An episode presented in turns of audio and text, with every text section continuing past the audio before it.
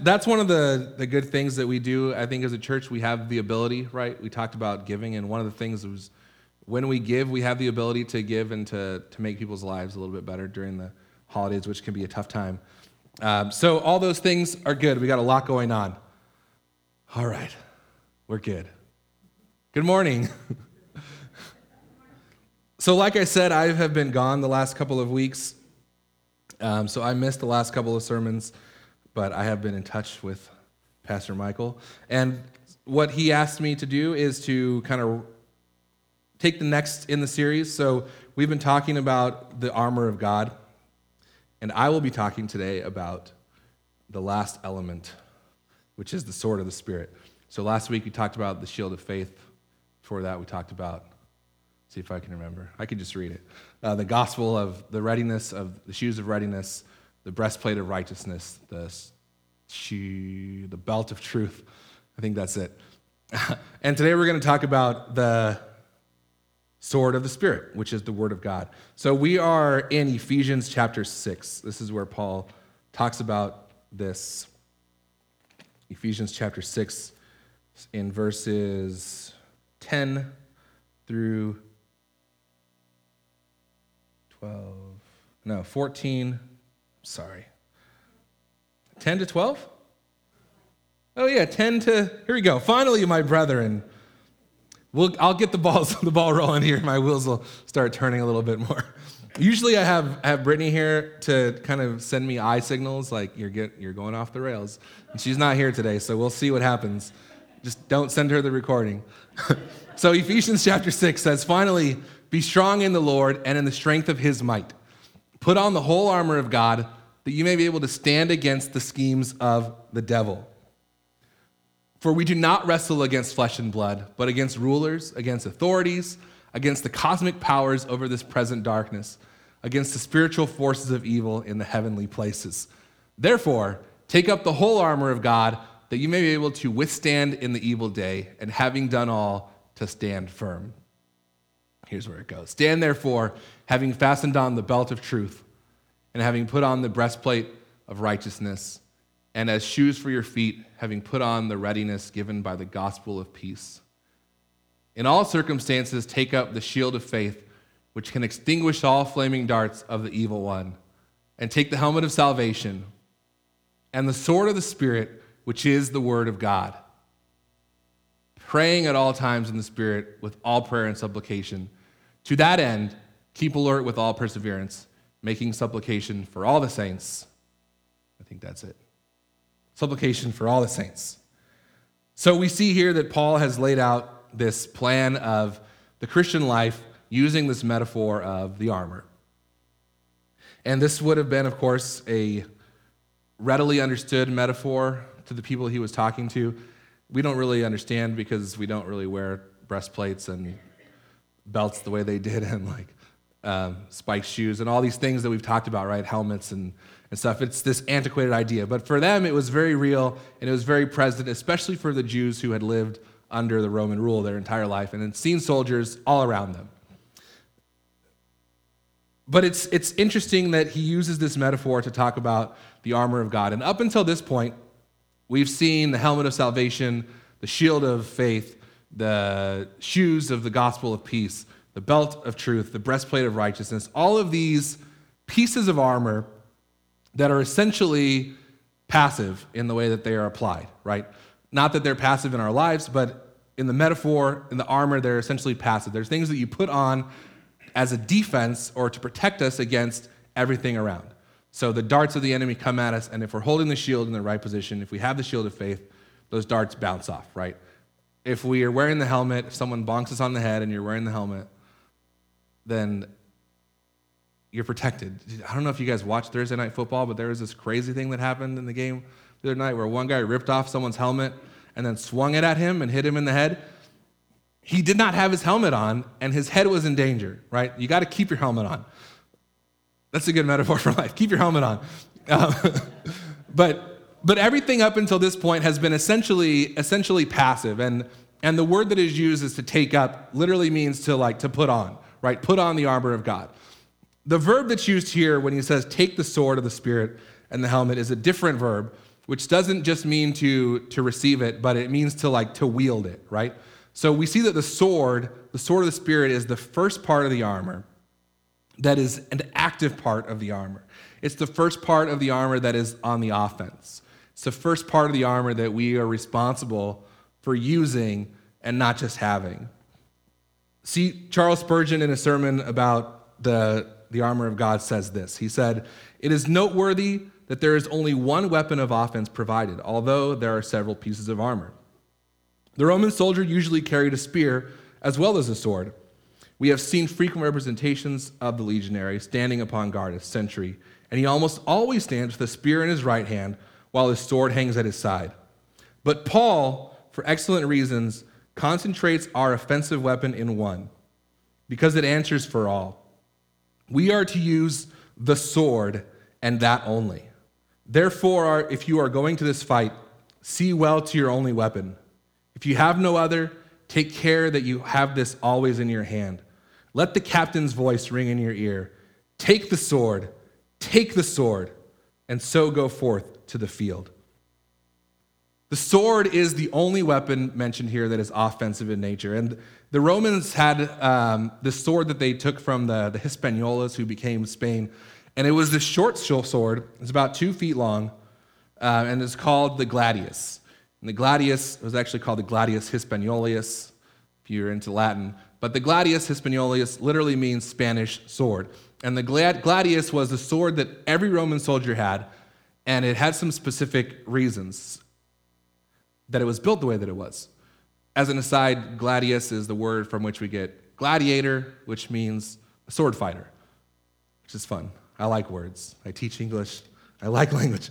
Uh, but the sword that they had was short.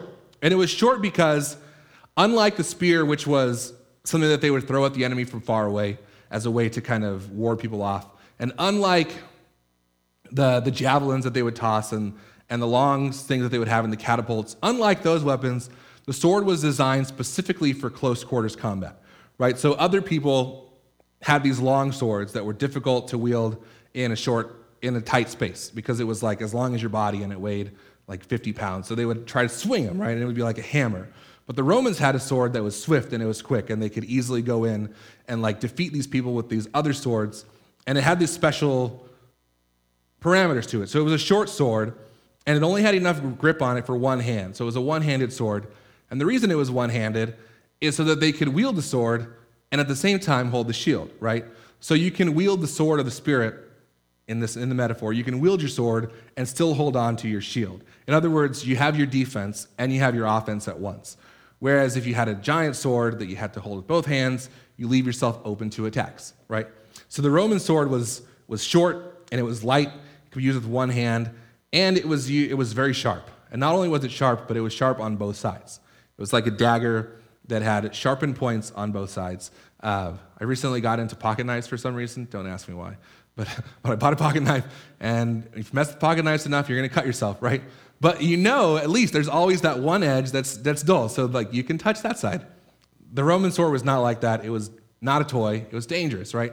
Had, it was sharp on both sides. And this is the metaphor that Paul chooses to use when he's talking about the Spirit or the sword of the Spirit, which he says is the Word of God. It's easy to imagine for me that he might have even started here with the sword. He might have seen this sword, a soldier carrying the sword, or or two guys kind of talking about, hey, check this out, look how sharp my sword is. He probably saw things like that, and he, the Spirit showed him, this is what my word is like, right? And I can easily imagine him starting with the sword and then building all the rest of the metaphor around it because it's so apt and it's so perfect. A sword is, is something that everyone can understand. We may not understand breastplates and like special shoes and belts. Like, what's so special about a belt? It holds your pants up, right? But we understand a sword.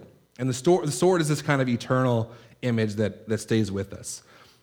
So, verse 17 says, Take the helmet of salvation and the sword of the Spirit, which is the word of God. So, there's three parts there there's the sword of the Spirit, which is the word of God. There's the sword, there's of the Spirit, and there's the word of God, right? So, let's spend some time thinking about what does it mean that this is not just a sword but it's a sword of the Spirit. I think this means essentially three things. First of all, as an overall point, it means that the sword is a gift from the Spirit. In other words, it's not something that we can develop on our own. It's not something that we can learn. It's not something that we can forge. It's not something that we find. It's a gift from the Spirit. It's of the Spirit, meaning it's from the Spirit, but also meaning that it is spiritual in nature. So this, the sword of the Spirit is not a physical sword. It's not even the kind of sword that we can develop within our own nature, but it's one that comes specifically from the Holy Spirit of God. And the Spirit of God, I think, does three things with that sword. The first thing is that He enlightens us to know it. In other words, He gives us the wisdom to understand it. He, in Psalms, the writer says, Your word is a lamp to my feet and a light to my path, right? It's not something that I hold, but it's a gift that comes from me. Paul talks in the, in the epistles about uh, this idea where people were coming at him and saying, Oh, there's hidden knowledge that if you just dig within yourself enough, you'll find the truth, right? And Paul says, No, there's no hidden knowledge, but all good things come from the Father. There's no knowledge but that which has been revealed through Christ in the scripture, right? So the Spirit of God enlightens us or gives us understanding of this, the scripture. The Bible is our guide. We know that. We teach kids that, right? The Bible is the answer. The Bible is, I heard it said a lot of times, it's the, your owner's manual for your life, where it's basic instructions before leaving earth. It's your instructions for life. It's your guidebook. It's your rule book. It's whatever. And it is all those things, but ultimately, what it really is, is the Spirit of God speaking to us. The Bible is our guide, but it can only be understood through the work of the Spirit. It's nothing that we do, it's not our knowledge, right? That's why the people who go to Bible school or seminary, they may have an understanding of the text from a technical standpoint, but their revelation is no more real than the revelation of, of those of us who don't have that kind of education, right? We can still, as individuals, go to the Bible, and Jesus through the Holy Spirit will speak to us because the understanding of the Bible is not something that we learn or that we build up on our own, but it's a gift from the Spirit. That of the Spirit is very important. In 2 Timothy, Paul is speaking to Timothy, and he says this in verses 16 and 17. He says, All scripture is breathed out by God and is profitable for teaching, for reproof, for correction, and for training in righteousness, that the man of God may be competent equipped for every good work. All scripture is breathed from God. In other words, it's not just thoughts of men, it's not just ideas that we think are good, it's not just another book of, of Proverbs or another book of, of good lessons, but it's the very breath of God that is spoken to us. And it's useful. It's not only a gift that's kind of this ethereal thing, but it's useful for teaching, right? For learning about God. It's useful for reproof, for correction, for for bringing us back to the, to the right path when we stray. It's useful for all these things, for training us in righteousness, that we, as men and women of God, may be competent and equipped for good works. In Psalms 119, the psalmist says, I have stored up your word in my heart that I might not sin against you. Throughout Scripture, we see this idea that, that it's not enough just to know the words, but we have to be spoken to through the word. Jesus talked about this all the time. He talked about the parable of the, the seed, right? Where the, the sower threw out the seed, and some of it fell on hard ground, and some of it fell on ground that was full of thorns, but some of it fell on the good soil. And that good soil is, is not education, that good soil is not um, degrees, it's not being a pastor, it's not having been a Christian for a long time. That good soil is an openness and a willingness to have the Spirit speak to you through the Word. When we approach the Word as something that we can wrangle, as something that we can manage, something that we can understand on our own terms, that's when our hearts are hard. That's when our hearts are full of thorns, right? But when we allow the Spirit of God to speak through us, through the Word, that's when the Spirit of God really talks to us and speaks to us through the Word of God as we pray and as we meditate on the Spirit. I will admit that I have, I think, a complicated relationship with the Bible, which is maybe not what you want to hear from someone up here. Um, but there are times in my life where I have, you know, like, man, is that really God's word? Like, is this real? Is it just a book? Like, you hear things, people talking, and, and you have doubts, right? And, and so sometimes you approach the word of God with doubt and you try to read and you're like, man, that's good. That's a good story. Like, I guess I can try to apply it to my life. And there's a lot of times where you feel that way. But I had this moment recently where I, I was just up early in the morning and I was like, I'm just gonna, I was like gonna, had my phone out and I was like, I'm gonna go on Facebook and see what's up. I was like, no, I'm not gonna go on Facebook. I'm gonna open my Bible app and I'm just gonna read Genesis, just from the beginning, right? And I opened it up and I'm reading and it says, In the beginning, God created the heavens and the earth. And it's this, it was a simple idea that I've heard a million times, right? But in that moment, God spoke to me through that, through that verse. And I think that that is, when we talk about the sword of the Spirit, it's not just something that we can, it's nothing that we can wrangle up, right? It's a very intimate thing that God speaks to us through this Bible. And it's not just that we learn about God, but He actually speaks to us. The Holy Spirit speaks to us through this Bible. And not only does He enlighten us to know it, not only does He give us wisdom, but He actually applies it, right? In Timothy, He said it's, it's useful, it's profitable for, for teaching and for reproof and for correction. And I think the Bible is applied to us by the Holy Spirit in two ways. Uh, the first one I want to look at is that God applies the scripture to us as the church, right? As the body of the church. If you look at the scripture, particularly in the New Testament, we see a lot of passages that tell us how this church should be. Uh, Acts chapter 2, verses 42 to 47 says this. Do we have that there? Oh, and sorry, that's the wrong verse. I'll just read it. And they devoted themselves to the apostles' teaching and the fellowship, to the breaking of bread and to prayer. And awe came upon every soul, and many wonders and signs were being done through the apostles. And all who believed were together and had all things in common. And they were selling their possessions and belongings and distributing the proceeds to all as any had need. And day by day, attending the temple together and breaking bread in their homes, they received their food with glad and generous hearts, praising God and having favor with all people. And the Lord added to their number day by day those who were saved. The church, the early church that is recorded in Acts, gives us a picture of what we should look like as the church, right? There's several things in there, but I want to point out a couple of them. Number one is that they had all things in common. And that is a complicated phrase to look at. On the one hand, it, it, means, it does mean that they shared their money, right? That they would put their money in the pot and that they would use that to help people, um, which is good. I don't think that's necessarily prescriptive for us. I don't think that's exactly what God is calling us to do, but I think it is a picture of, of what we should look like spiritually, right? We should have all things in common.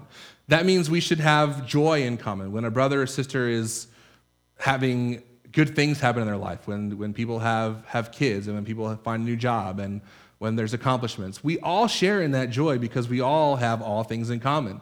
And on the other side, when one of us is hurting, when we have loss, when we have downfall, when we have moments of weakness, when we have uh, moral failings, we share in that together because we have all things in common as, as the body of Christ.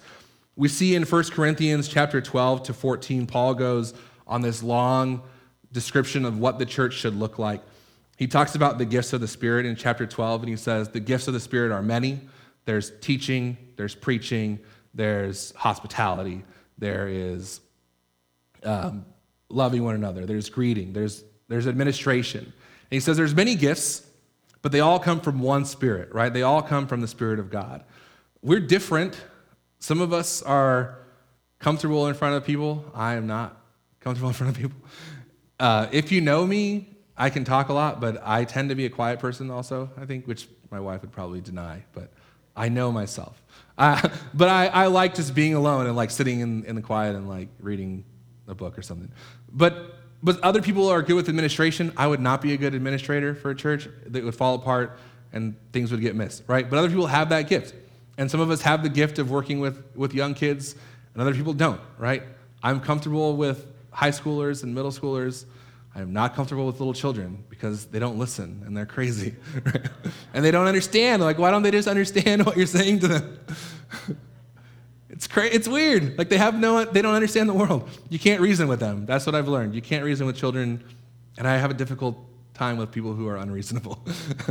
Even if they're kids. Just grow up and then I'll talk to you. What was I saying?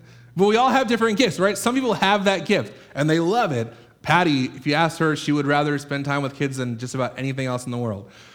And God bless her because I don't have that gift and someone needs to do it, right? And others of us are, are good at maintenance, and others of us are good at hospitality, and others of us have been given the gift of, of teaching or preaching or, or singing or whatever it is, whatever your gift is. But there are many gifts, but there's one body, there's one spirit. There's one body, he says, but many members. Some of us are hands, some of us are feet, some of us are shoulders.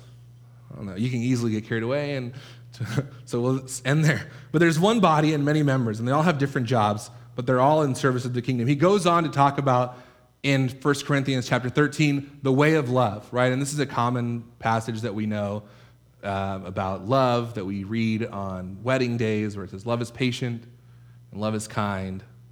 Love keeps no record of wrong. Love is not boastful, right? But we often ignore the transition there.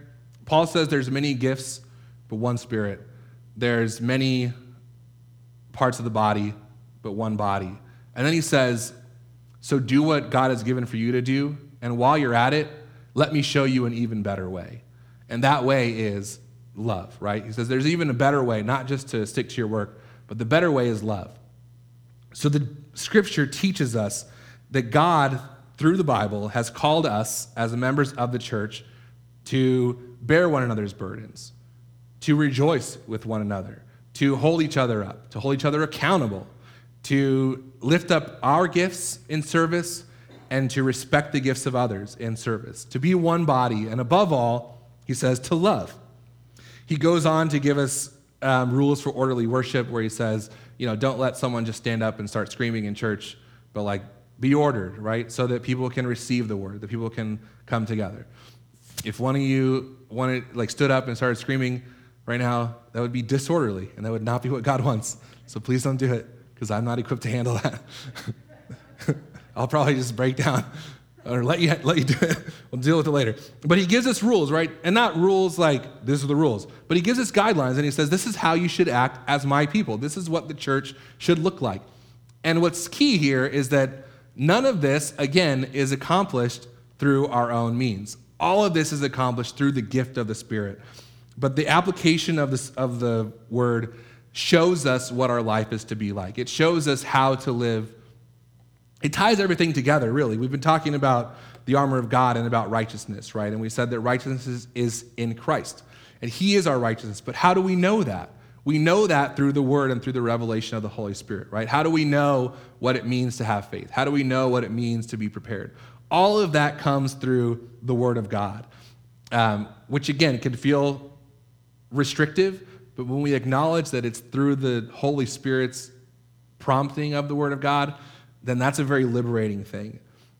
In, in Hebrews, he, he, he talks more, and I think this is a really good passage that I want to read to you. Hebrews chapter 10, starting in verse 19. It says, Therefore, brothers, since we have confidence to enter the holy places by the blood of Jesus, by the new and living way that he opened for us through the curtain, that is, through his flesh, and since we have a great priest over the house of God, let us draw near with a true heart in full assurance of faith with our hearts sprinkled clean from an evil conscience and our bodies washed with pure water.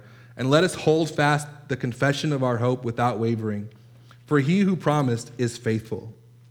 And let us consider how to stir up one another to love and good works, not neglecting to meet together, as is the habit of some, but encouraging one another, and all the more as you see the day drawing near. For if we go on sinning deliberately after receiving the knowledge of the truth, there no longer remains a sacrifice for sins, but a fearful expectation of judgment and a fury that will consume the adversaries. I love that in the middle there. He says, Let us hold fast the confession of our hope without wavering, right? Let's hold that shield as we yield the sword of the Spirit. Let's hold on to that faith as we approach the enemy with that sword of the attack. And we'll talk about that in a minute. But he says, Let's hold it without wavering, for he who promised is faithful. The promises of God in the Bible, the one who said those promises, who made those promises, is faithful. And we know that, and the Holy Spirit speaks through that, and it tells us what the church can be. And the gates of hell will come against the church, and they will not prevail against us because we have the power of the Spirit. The Bible And the Holy Spirit, through the Bible, not only teaches us what the church is to be like, but he applies the scripture to us also as individuals, as his children, as his heirs. Hebrews 4, verse 12 says, I have that one there? For the word of God is alive and active. I like that. Alive and active, sharper than any double edged sword. It penetrates even to dividing soul and spirit, joints and marrow. It judges the thoughts and the attitudes of our heart.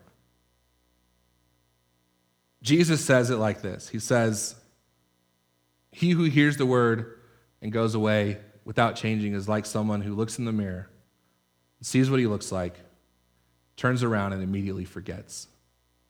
The word of God is, is a mirror to our, to our lives, right? It's a reflection of who we are. If we want to know who I am, if I want to know who I am and where my weaknesses are and where my strengths are and what I'm doing right and what I'm doing wrong and, and whether or not my desires are in line with God's desires, how do I know that? I know that through the scripture, right? It's a double edged sword. No matter which way you swing it, it's going to cut you and it's going to reveal something. It's going to reveal a weakness or it's going to reveal a strength. It penetrates even to dividing soul and spirit, joints and marrow. In other words, it gets to the smallest parts. There's nothing about you or anyone else that the scripture, the Bible, does not reveal in light of the, in light of the God who wrote it. There's nothing within you that the Spirit of God cannot touch through the Bible.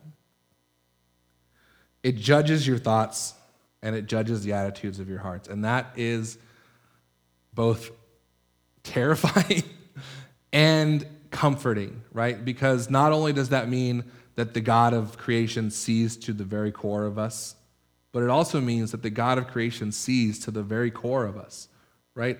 It reveals everything. It reveals our, our goodness in Him. It reveals that righteousness that we've developed in Him.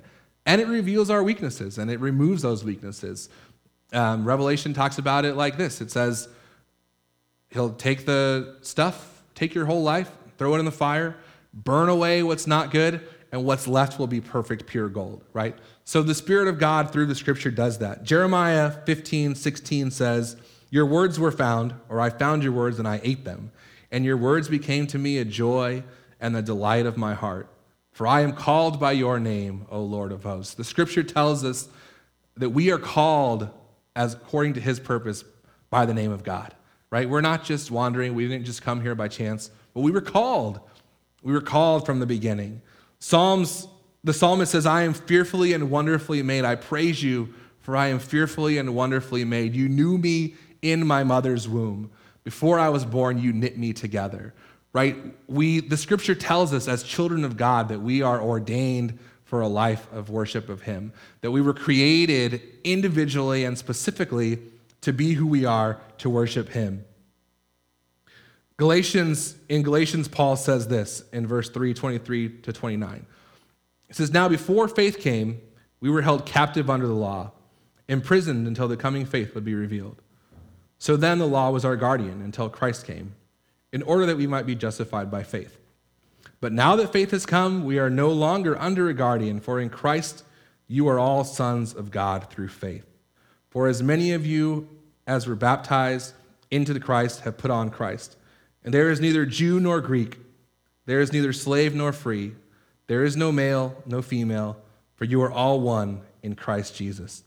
And if you are Christ's, then you are Abraham's offspring, heirs according to the promise. The scripture tells us again and again that we're no longer under the law. We were slaves to sin, we were slaves to the law, but now we are free, right? The scripture says, the Holy Spirit tells us through the Bible, you are free. And you are free not to do whatever you want, but you are free to worship and to fulfill the, the word of Christ. The scripture tells us that we're unified, right? We are no longer Jews or Greeks. We're no longer white or Mexican. We're no longer American or foreign. We're no longer male or female. We're no longer young and old. We're no longer uh, whatever it is, whatever difference we think we have, that difference no longer exists under the blood of Christ. For we are all one in Christ Jesus. And if we are Christ's, which he just said we are, then we are also heirs to the promise of Abraham and to the promise of God. Scripture tells us over and over again that as his children, we are heirs to the promise of God, that everything that's good in here applies to us. It tells us how to be the church, it tells us how to be the children. And the third thing that the scripture does, the sword, is he teaches us how to use that word, both offensively and defensively. Let's start with defense. The scripture, the Bible, is our protector. The Bible is our protector from the world, and it's our protector from the self. It, it protects us from temptation. Uh, is there scripture there? I think you have one that I don't. Yeah, so Ephesians 6:12. Um, it's important to remember that when we're talking about using the Bible as an offense or as a defense, that we don't mean that we're weaponizing the Bible as a way to put down people, right? We're not using the Bible as an offense against our neighbors or against our brothers and sisters to bring guilt or condemnation. That's not the job of the scripture. The Holy Spirit will convict us, right? We can call each other out when we're in relationship, but the Bible, the job of the Bible is not to say, hey, this is what you're doing wrong and you need to fix it. Although we can do that, we can, in relationship, it's not to walk out to someone on the street and say, hey, uh, get your life right or you're going to burn. That's not how the Bible works. That's not how God works. That's not how uh, the Holy Spirit works. He says, We do not wrestle against flesh and blood, but against rulers, against the authorities, against the cosmic powers over this present darkness, against the spiritual forces of evil in the heavenly places. The Bible is our sword that helps us to dispatch and to dismantle the schemes of the enemy. It helps us to, to defend against and to attack against the spiritual forces that are keeping those brothers and sisters in bondage. So instead of saying, this is what it says, do it, we should pray, God, let your Holy Spirit convict that person, let it free them, let your word, the Holy Spirit in the word, speak to that person's heart and cut through and reveal those things. It's not my job to condemn the world. It's my job to, to be rooted in the gospel and rooted in the Bible and to share that with other people. And the Holy Spirit will do those things. So the scripture protects us from temptation. In Psalm 119, verse 9, the psalmist says, How can a young man keep his way pure? By guarding it according to your word. I just tempted all the time. I don't know what to do. Go to the word, right? I don't mean to be angry, but I just don't know what to do. Go to the word. Let it cut you. Don't go to the word and say, How can I prove that person wrong? What scripture can I use to, to bonk them over the head? No, go to the scripture and say, God, cut me open and reveal to me my weakness, and then heal that weakness, right? It shields us from temptation. If you're tempted, pull away and spend time in the Word. If I want to know well, I'm kind of deciding between like this thing. I don't know if I should go left or go right. I'm indecisive, so I'm just going to do nothing. No, go to the Word. What does the Word say? Let the Holy Spirit speak to you through the Word. It shields us from temptation, it protects us from disunity. The Bible we see is a unifying force. We just read in Galatians that there's no more Jew, no more Greek, no more male, no more female, no more in, no more out. We're all united under the cause of Christ. The Bible is a unifying force, and the more that we read it, the more that we celebrate it, the more we have that in common, right? Having all things in common, it says in Acts.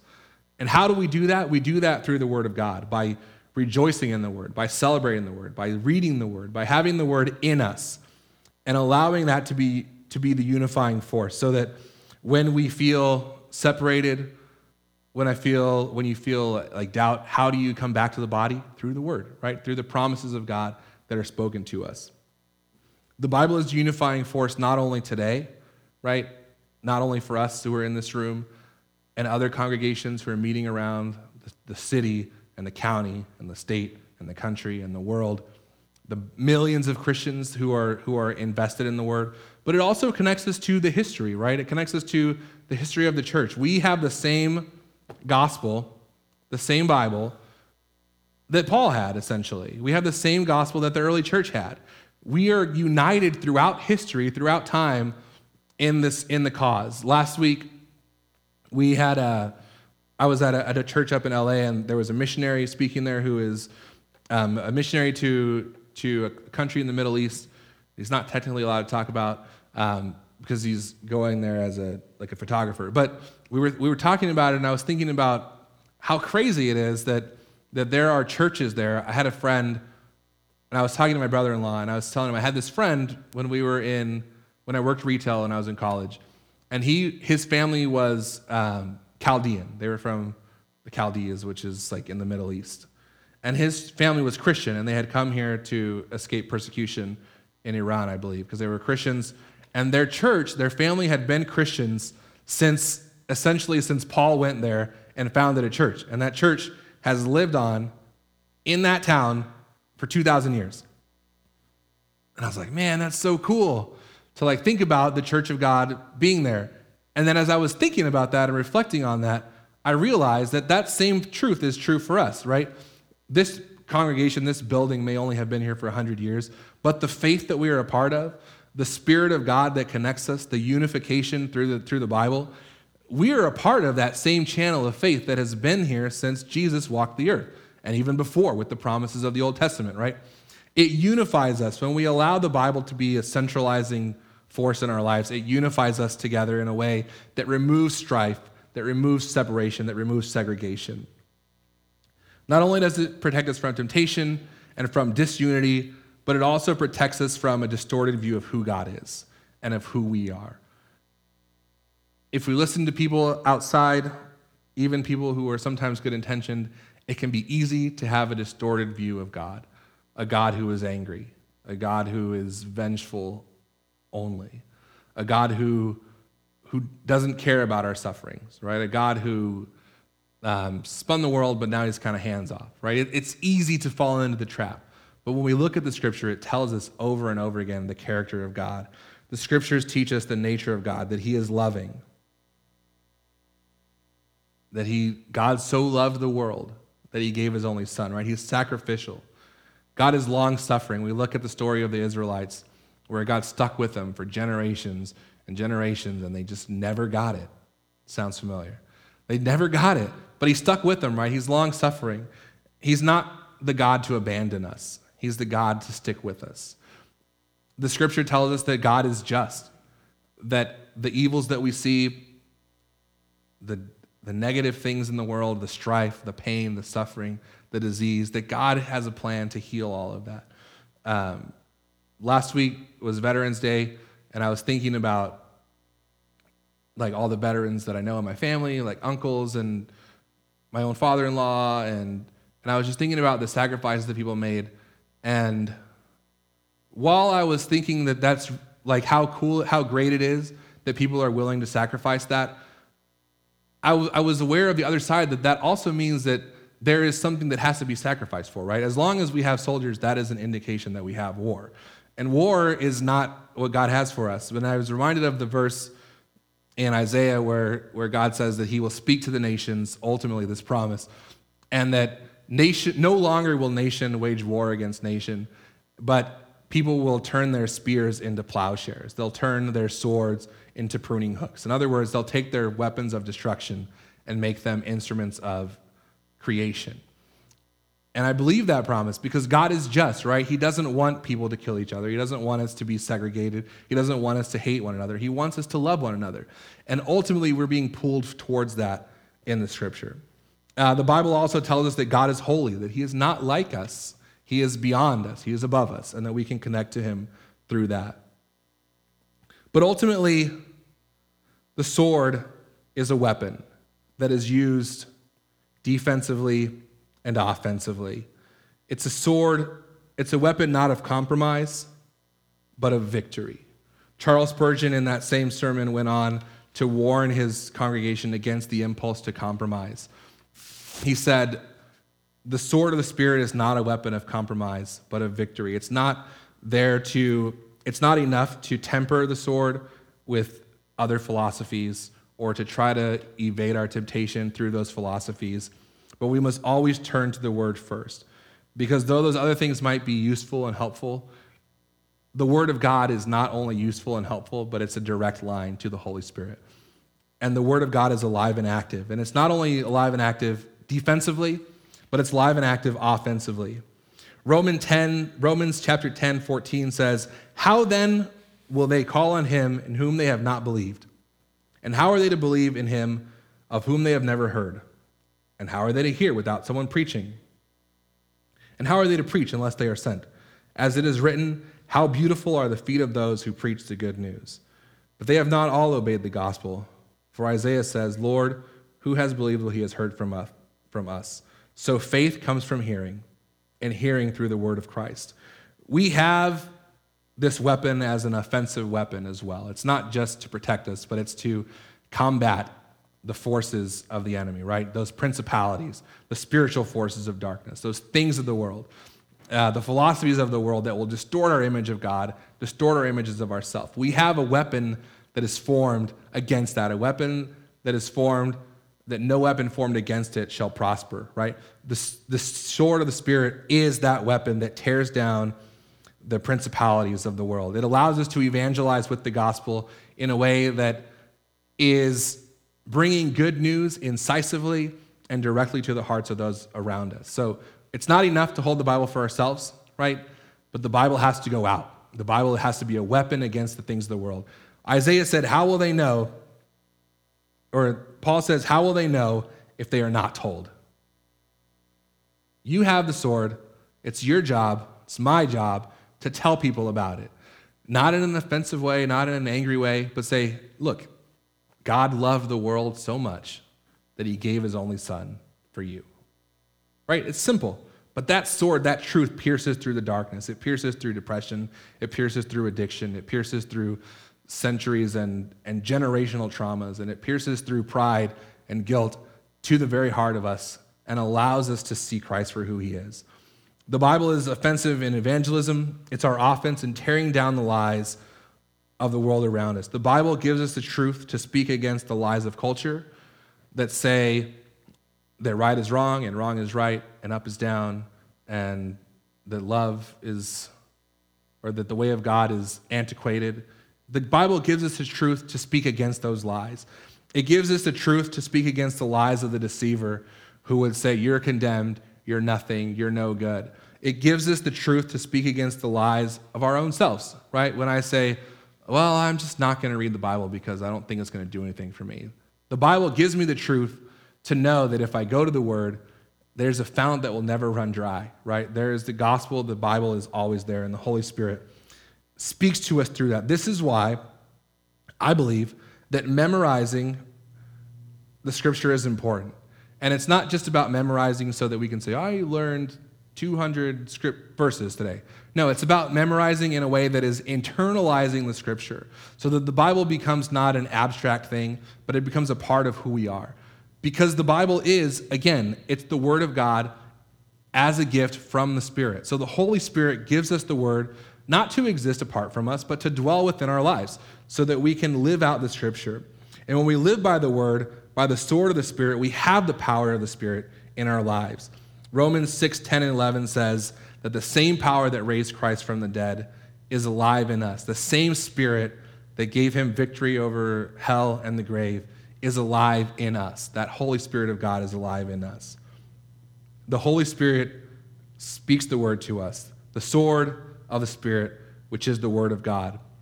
We have some examples of how this plays out in our life. For, for Paul, the Old Testament and the New Testament was the revealing of the Christ nature of Jesus. He, he looked to the scripture, and the scripture revealed this is the Christ, this is the chosen one.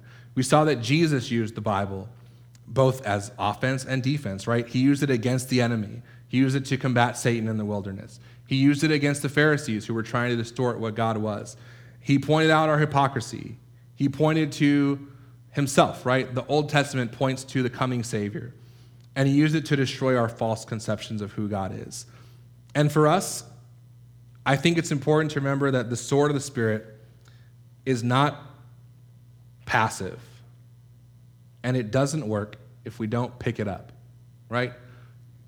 You can fall asleep, and the shield will protect you. You can fall asleep, the breastplate will protect you. If you fall asleep, the sword does you no good.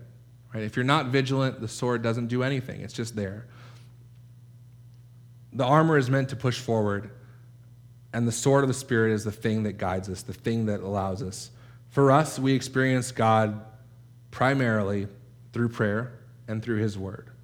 We, our connection to the Holy Spirit is twofold prayer and it's the Word.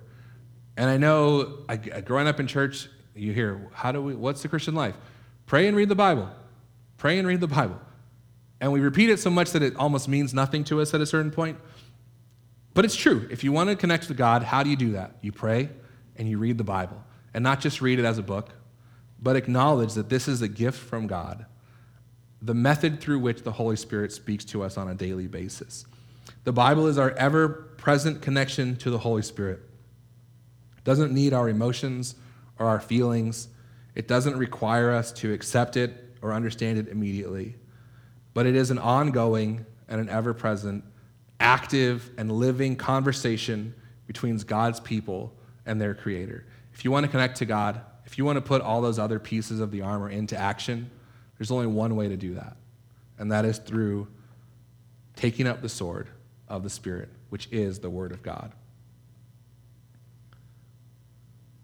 Let's pray. God, we are in awe, Lord, of you. We thank you that you have given us this gift, this precious gift, Lord, that allows us as finite creatures, as flawed creatures, as sinful people, to connect in an instant with the Almighty, God, to connect to your Holy Spirit. We thank you that you've given us this sword, Lord, to defend us against temptation, to defend us against misconceptions, to defend us against our own, our own darkness that lies within us, God. And we thank you that you have given us this sword, Lord, that will attack the enemy, attack the lies, and bring truth to our situation, bring truth to the world around us. We ask, Lord, that you would convict us to, to take your word seriously and not treat it as just another thing that we do.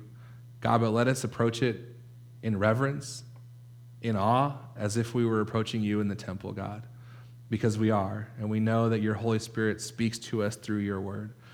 And we just ask, Lord, as we go from this place, God, that you would be with us, be in us, speak to us, allow us to hear your voice, Lord.